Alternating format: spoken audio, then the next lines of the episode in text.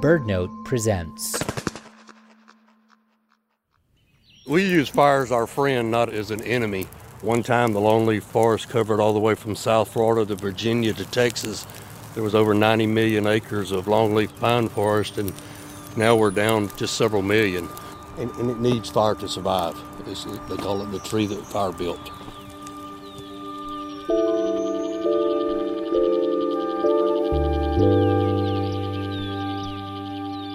I'm Ari Daniel, and this is Threatened. In this episode, we travel to Georgia's longleaf pine forests, home to many endangered species, including the red cockaded woodpecker. This resilient and unusual little bird is making a comeback from the brink of extinction thanks to an unexpected conservation partner and recovery efforts set in motion by the Endangered Species Act. But now it seems that the fate of both the bird and the act of Congress lie in the balance. This story comes to us from Claire Reynolds, reporting from Western Georgia. Hey, Claire, it sounds like you've got a real conservation success story on your hands to share with us. Yeah, there's a lot to celebrate here, and it's complicated. Red cockaded woodpecker populations in many conservation areas have increased, and it's been a long, arduous task to get there. And the bird has been listed as endangered since 1969 when it was estimated that there were only about 10,000 birds left. It was actually listed as endangered four years before the passage of the Endangered Species Act in 1973. 1973. So that was Nixon?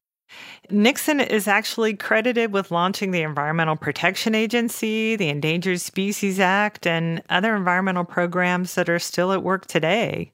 I had no idea that Nixon was such an avid environmentalist. Yeah, that surprised me too. And you know what's neat about this is that the Endangered Species Act was passed almost unanimously by Congress, which would be unthinkable these days. But you actually get a preview of what was to come from the Nixon administration in his 1970 State of the Union address. The great question of the 70s is shall we surrender to our surroundings? Or shall we make our peace with nature and begin to make reparations for the damage we have done to our air, to our land, and to our water? Well, not all presidents have wanted to make peace with nature. Presidents and Congress have slowly chipped away at the power of the Endangered Species Act over the years. And we're going to hear more about that in a bit. But first, how has the act benefited the red cockaded woodpecker? Well, the Endangered Species Act not only protects the bird from being harmed or taken from the wild, but it also can protect its habitat. And in this case, that habitat is the dwindling longleaf pine forest in the southeastern United States. And this longleaf pine ecosystem is one of the most biodiverse ecosystems in North America. So protecting the bird meant protecting the longleaf pine trees too. And it wasn't really until the late 80s and the 90s that recovery efforts were developed and put into place. And Claire, you actually got to see these woodpeckers in the wild, right? Yeah, I, I did. And that would have been a really rare experience back in the 70s when there were only about 10,000 birds left. And it was really quite moving to see uh, an endangered species thriving in the wild. And uh, just a comfort to know that we can sometimes make amends for our mistakes. This is James Parker showing me around the red cockaded woodpecker habitat in West Georgia the red cockaded woodpeckers just lit in that tree right there. Hear them? There they come. See them flying there? Yes. Oh my gosh. Right there. Now they're in that tree. Oh, There's three of them.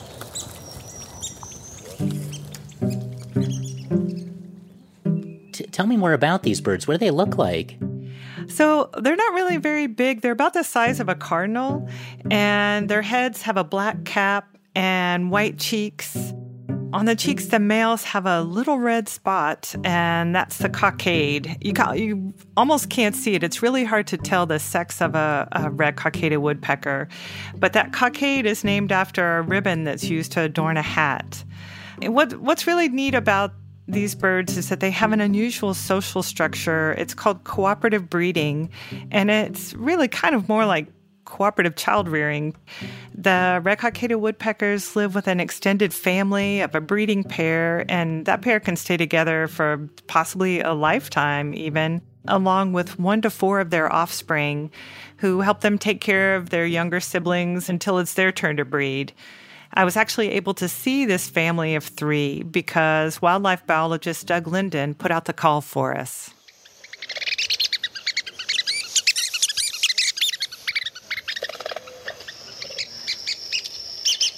So, this is the sound coming from your little handheld speaker there. Just a recording of red cockaded woodpeckers. Um, they make different calls. This one's a little bit more of a aggressive this is my territory call, mm-hmm. and that's what they're responding to.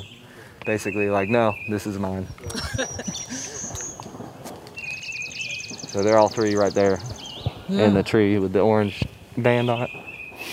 Conservation of the red cockaded woodpecker and the longleaf pine go hand in hand, at least for now. And the fate of these little birds lies in the hands of a group of people that you might not expect. Here I am with James Parker again. What, and what are we hearing in the background? It sounds like a artillery fire. That's a frequent noise out here, and that and loud booms from tanks and artillery.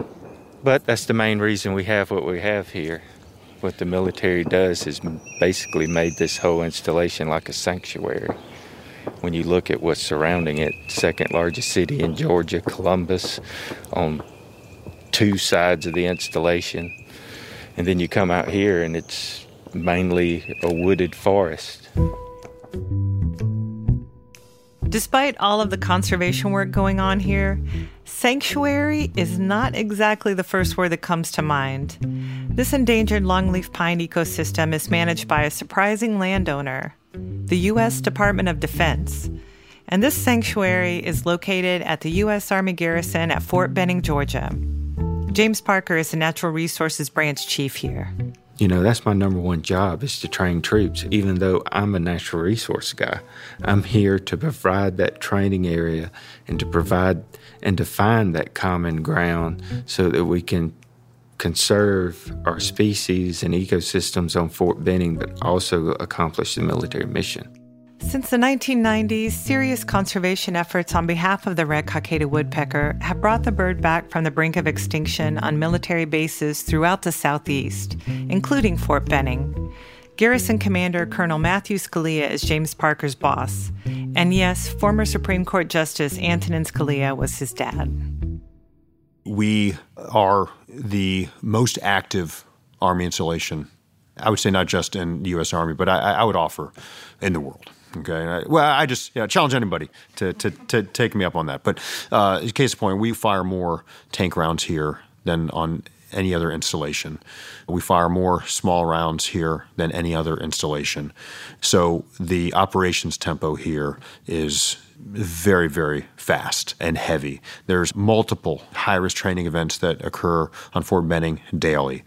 You know, it might be Ranger School, it might be jumping out of airplanes, it might be live fire maneuver training. So uh, there's never a dull moment on Fort Benning. Wait, Claire, how can a place that's firing more tank rounds than any Army installation anywhere be a good place for conserving woodpeckers? right. Well, the red cockaded woodpecker only nests in living pine trees that are at least 60 years old, but preferably 100 years old. And they prefer longleaf pines. Oh my goodness, these birds sound like a real estate agent's worst nightmare, like the pickiest of customers. Yes, they are so picky about uh, the trees they nest in. And most of the longleaf pine forests were cleared long ago for farming or they were harvested for their timber or turpentine. So the old growth and second growth longleaf pine trees are really rare, and most of them are found on military bases because they've been holding large swaths of forested land for a century or more, like Fort Benning, which was established in 1918. Wow, that is wild. There are actually red cockaded woodpecker conservation programs in place at 13 military bases in the southeast.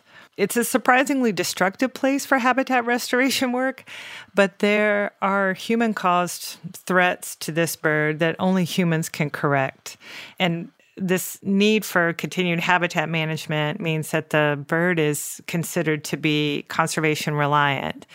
And so they figured out how to bring this bird back by understanding the peculiarities of how and where the red cockaded woodpeckers build their nests. And someone who knows all about this is biologist Jeff Walters from Virginia Tech.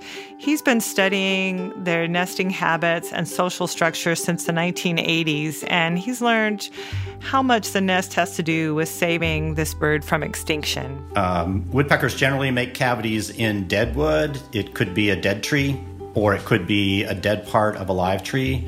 But red cockaded woodpeckers make cavities in perfectly healthy pine trees. So that is really, really unusual. It takes them a very long time to do so. It takes years, whereas most woodpeckers would make a cavity in, in days or, or weeks at most. So, why would these birds go through so much time and trouble, Claire, to make a nest in a living tree? Well, they have a lot of predators climbing up the tree after them, including rat snakes. So, for the birds, it's all about the sap, and that's the sap flowing from a living tree. What they do is they they've got their their hole that's their cavity, and then all around it, the red cockaded woodpeckers, pretty much every day, they chip into the sapwood just a little bit to make what are called resin wells, and the sap bleeds out of that. So you have a big layer of sap all around the cavity, and that stops the snakes from getting to the hole. With so few trees and so little time, some woodpecker families are working with a contractor. If it takes 15 years to get yourself six good cavities together, obviously that's not a good strategy. Even getting started with a few takes years. So they, they're looking for places that already have cavities. And what that means is that if you want to hold them in a place, you've got to replace cavities that are lost. And if you want them in new places, you have to put cavities there to draw them in. And now that's what people do. They manage cavities. So that's the other part of being conservation reliant until the forests get old enough that they have lots of old trees to pick from and so can make their own cavities at a, at a high rate, um, you're going to need to provide them with some artificial cavities from time to time. Installing those cavities can be tricky business. U.S. Fish and Wildlife Service biologist John Doresky started doing this work three decades ago. There are men and women climbing trees 30, 40, 50, 60, sometimes 70 feet in the air to catch a bird to put a band on it. So just think about that. Seven ladders that you're going to schlep into the woods with all your other stuff chainsaws, buckets, boxes, nails, hammers. Unload all that stuff. Start stacking those ladders, one on top of the other. And you're having to hold some while you go up because you don't want to keep coming down to get them. You know, you get to some point in that tree and you're swaying with the tree. You're no longer you're no longer fixed like you are at the base of the tree. Now it's there's movement and you're cutting branches out of your way to get to where you're trying to get to. And then you let go. And you just have your belt around the tree holding you there and you have to let go. You need your hands. So you have to trust the belt. Sometimes Fort Benning's biologists are up on the ladders with chainsaws to insert artificial cavities in the trees, and sometimes they're there to ban the hatchlings or to remove squatters then maybe you catch them, maybe you don't. Maybe you get the box in, maybe maybe your chainsaw broke. Maybe this flying squirrel scared you. You know? The red cockaded woodpecker cavities attract all kinds of secondary users. And Fort Benning wildlife biologist Tim Marston has come face to face with a lot of them. I had peeped the cavity and I knew that there were squirrels in it, and so I was going to remove those squirrels. And so I climbed my ladder and when I had climbed up, there's a ch- safety chain that goes around it. I had unknowingly knocked that safety chain loose. And so as I'm getting to the top of the ladder, I mean, uh, getting ready to, you know, peer into the cavity, those squirrels just started pouring out and just hit me in the face, just poof, poof, poof, poof. And I literally kicked the ladder out from underneath me and so I looked kind of like a I was repelling, you know. It was kind of like, whew. Not all of the recovery work for the red cockaded woodpecker takes place 40 feet in the air. The artificial nesting cavities have played a large role in saving the red cockaded woodpecker, but there's a limit to what they can do because there's a limit to the number of potential cavity trees.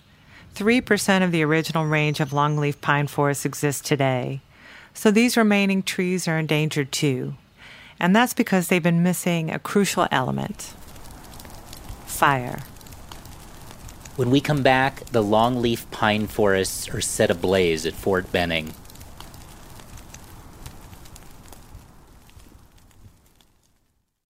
Join BirdNote on Wednesday, March 27th for a captivating conversation about the power of photography.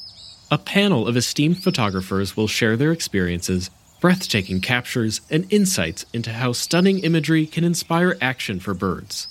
Plus, stick around to hear the winners of BirdNote's 19th birthday photo contest. Register for free at birdnote.org.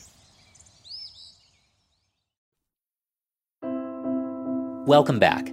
Once on the brink of extinction, the endangered red cockaded woodpecker has recovered at a surprising location, the U.S. Army garrison at Fort Benning, Georgia. We'll hear how that recovery brings into question what it means for a species to be threatened. But first, we pick up the story in the longleaf pine forest at Fort Benning, where after a century of wildfire suppression across the U.S., this military base is using fire to restore the longleaf ecosystem to its natural state. Producer Claire Reynolds is hanging out by the fire with Fort Benning ops specialist Tommy Hutcherson. There's four woodpecker trees over here, and uh, the wind's out of the southwest, which is blowing right into our face. So we'll burn the closest one first, then the one to the left of it, and then the two that are side by side. You know, we're doing it for ecosystem management. We're required by law to protect these birds, and um, you know, the, there's many benefits to the fire. We're going to burn about 1,200 acres today. Oh my gosh, so this is just the beginning. Yeah, yeah, yes, yes, yes. There's actually three different burn units that are being burned. There's three different burn crews in here. You're just on uh, one small portion of the burn. So there's another reason to do prescribed burning at an Army installation, and that's to keep unintentional fires from starting. Because the munitions used for weapons training on Fort Benning can start fires of their own. We use a lot of pyrotechnics, smoke grenades, flares, um, a lot of uh, tracers. Every third round that comes out of our guns are tracers, and they that's a ball of fire going down through there. So we manage our forest with fire to keep the fuel loads down. So when we do have a fire, it's not a catastrophic fire like they have out west. So by this point, it just seems like there's fire everywhere. The forest is obscured by smoke, and there are rings of fire around these longleaf pine trees that have the orange bands around them, denoting that they're cavity trees.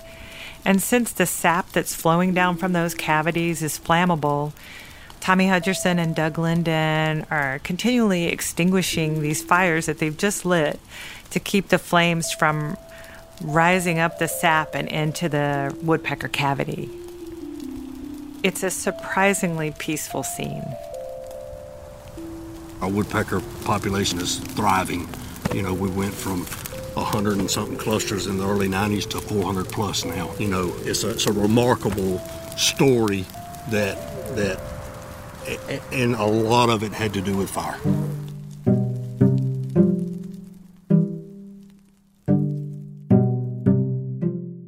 Population of woodpeckers at Fort Benning has tripled or uh, even quadrupled. What, what does that mean for the birds, Claire? They've met their recovery goal on Fort Benning. The goal was to get to 351 breeding groups, and today Fort Benning has about 412 breeding groups. Okay, so so that means they're officially recovered, right? Yeah, at Fort Benning specifically, the species is officially recovered. And it's so official, in fact, that in September of 2020, the then Secretary of the Interior, David Bernhardt, traveled to Fort Benning to celebrate the successful recovery of the red cockaded woodpecker there on the Army installation. It's a success story based on the tremendous efforts uh, that installations like Fort Benning have played in um, managing uh, their activities in a way that actually have allowed species uh, to, um, to uh, begin to recover and to come into a status that is no longer in danger of extinction. And that's very, very significant. And what that means is going forward, we're able to more narrowly tailor our um, requirements in a way that will create greater flexibility uh, for the installation. So, if the red cockaded woodpecker has a status of no longer being in danger of extinction, that means that it gets downlisted to threatened. And my understanding is that downlisting from the endangered species list is a good thing. Yeah, so the recovery numbers are good news for the bird today, but the threatened status leaves a lot of unanswered questions. Like, how's the funding going to change for conservation work moving forward? Biologists have already stopped banding birds now because they've made their recovery numbers. But if the birds aren't banded, it makes it difficult to monitor them for population growth or decline in the future. John Doresky, who we heard earlier, is from the Fish and Wildlife Service, and he's actually working on the downlisting proposal. So, how do I feel about the potential downlisting? It's tough. So, here's how I think about it. For so long, as a practitioner, two decades, three decades, um, most of us live and die by the guidance in the recovery plan, the Red Cockaded Woodpecker Recovery Plan. That, that document is kind of biblical for most of us, it always has been. The recovery plan is a roadmap for getting an endangered species to a point where it no longer needs protections under the Endangered Species Act. And that's the question that John and his colleagues at Fish and Wildlife are trying to answer. And this is tough because there's no guarantee that once the recovery plan changes, the woodpecker will actually continue to recover. This downlisting is a question of threat assessment. It's a, and it's a different kind of analysis. What we're really saying is currently, is it warranted to stay listed as endangered? So, is there still the possibility of extinction in the foreseeable future? Our threat assessment, currently as it stands, obviously says no, because we're petitioning to go to threatened. With great success in bringing back some populations of the red cockaded woodpecker, there are still those who question if this downlisting is coming too soon. Attorney Ramona McGee from the Southern Environmental Law Center talks about their concerns for the future of the red cockaded woodpecker. This could be, this could be a really great conservation success story. The improvements in red cockaded woodpecker numbers and management over the past decades is really a testament to the power of the Endangered Species Act. But the service is poised to just throw that away by prematurely claiming victory and removing those critical protections and oversight. Protections and oversight mean funding to do work that still needs to be done, like the prescribed burns and installing artificial cavities.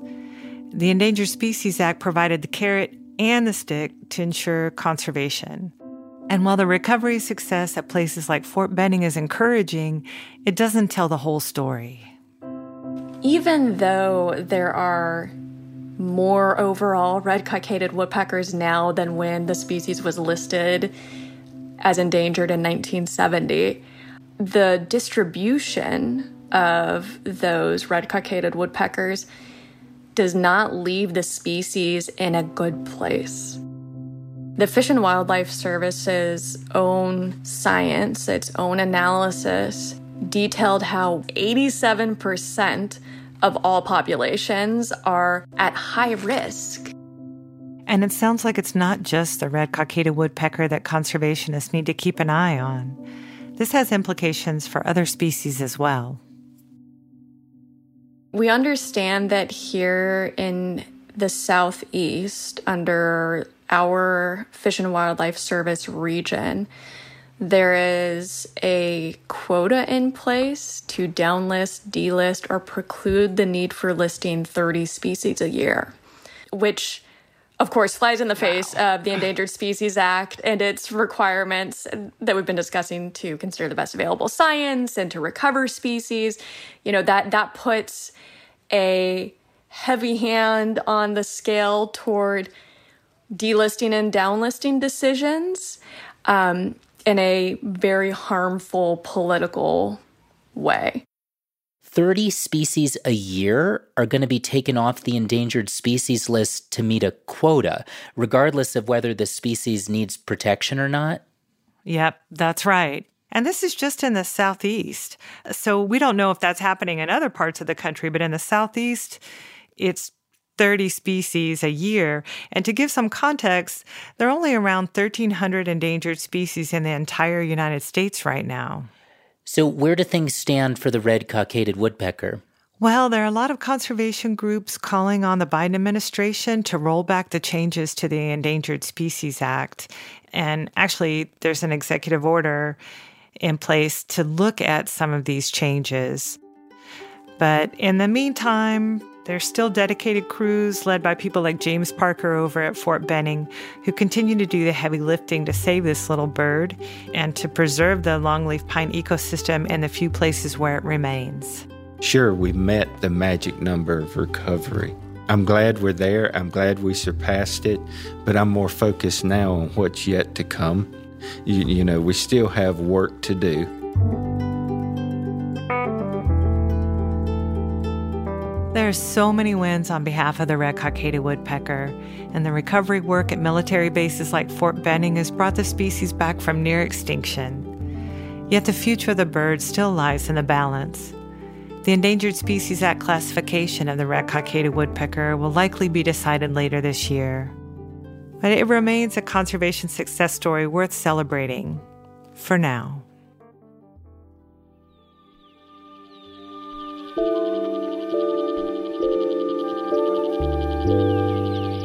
The red cockaded woodpecker's success is tied up with government intervention and all the rules, regulations, and politics that come along with that. In the next episode, we'll take a look at a migrating bird that's found a safe place on private land to return to every summer. But I think that that swallowtail kite, I think it probably been about five to six years ago. Uh, I noticed it when, I, when they first come in. I was out cutting hay and I oh, always was getting tiresome. And all of a sudden, some of those kites flew in. Oh, they was all they was just dive bombing the grasshoppers.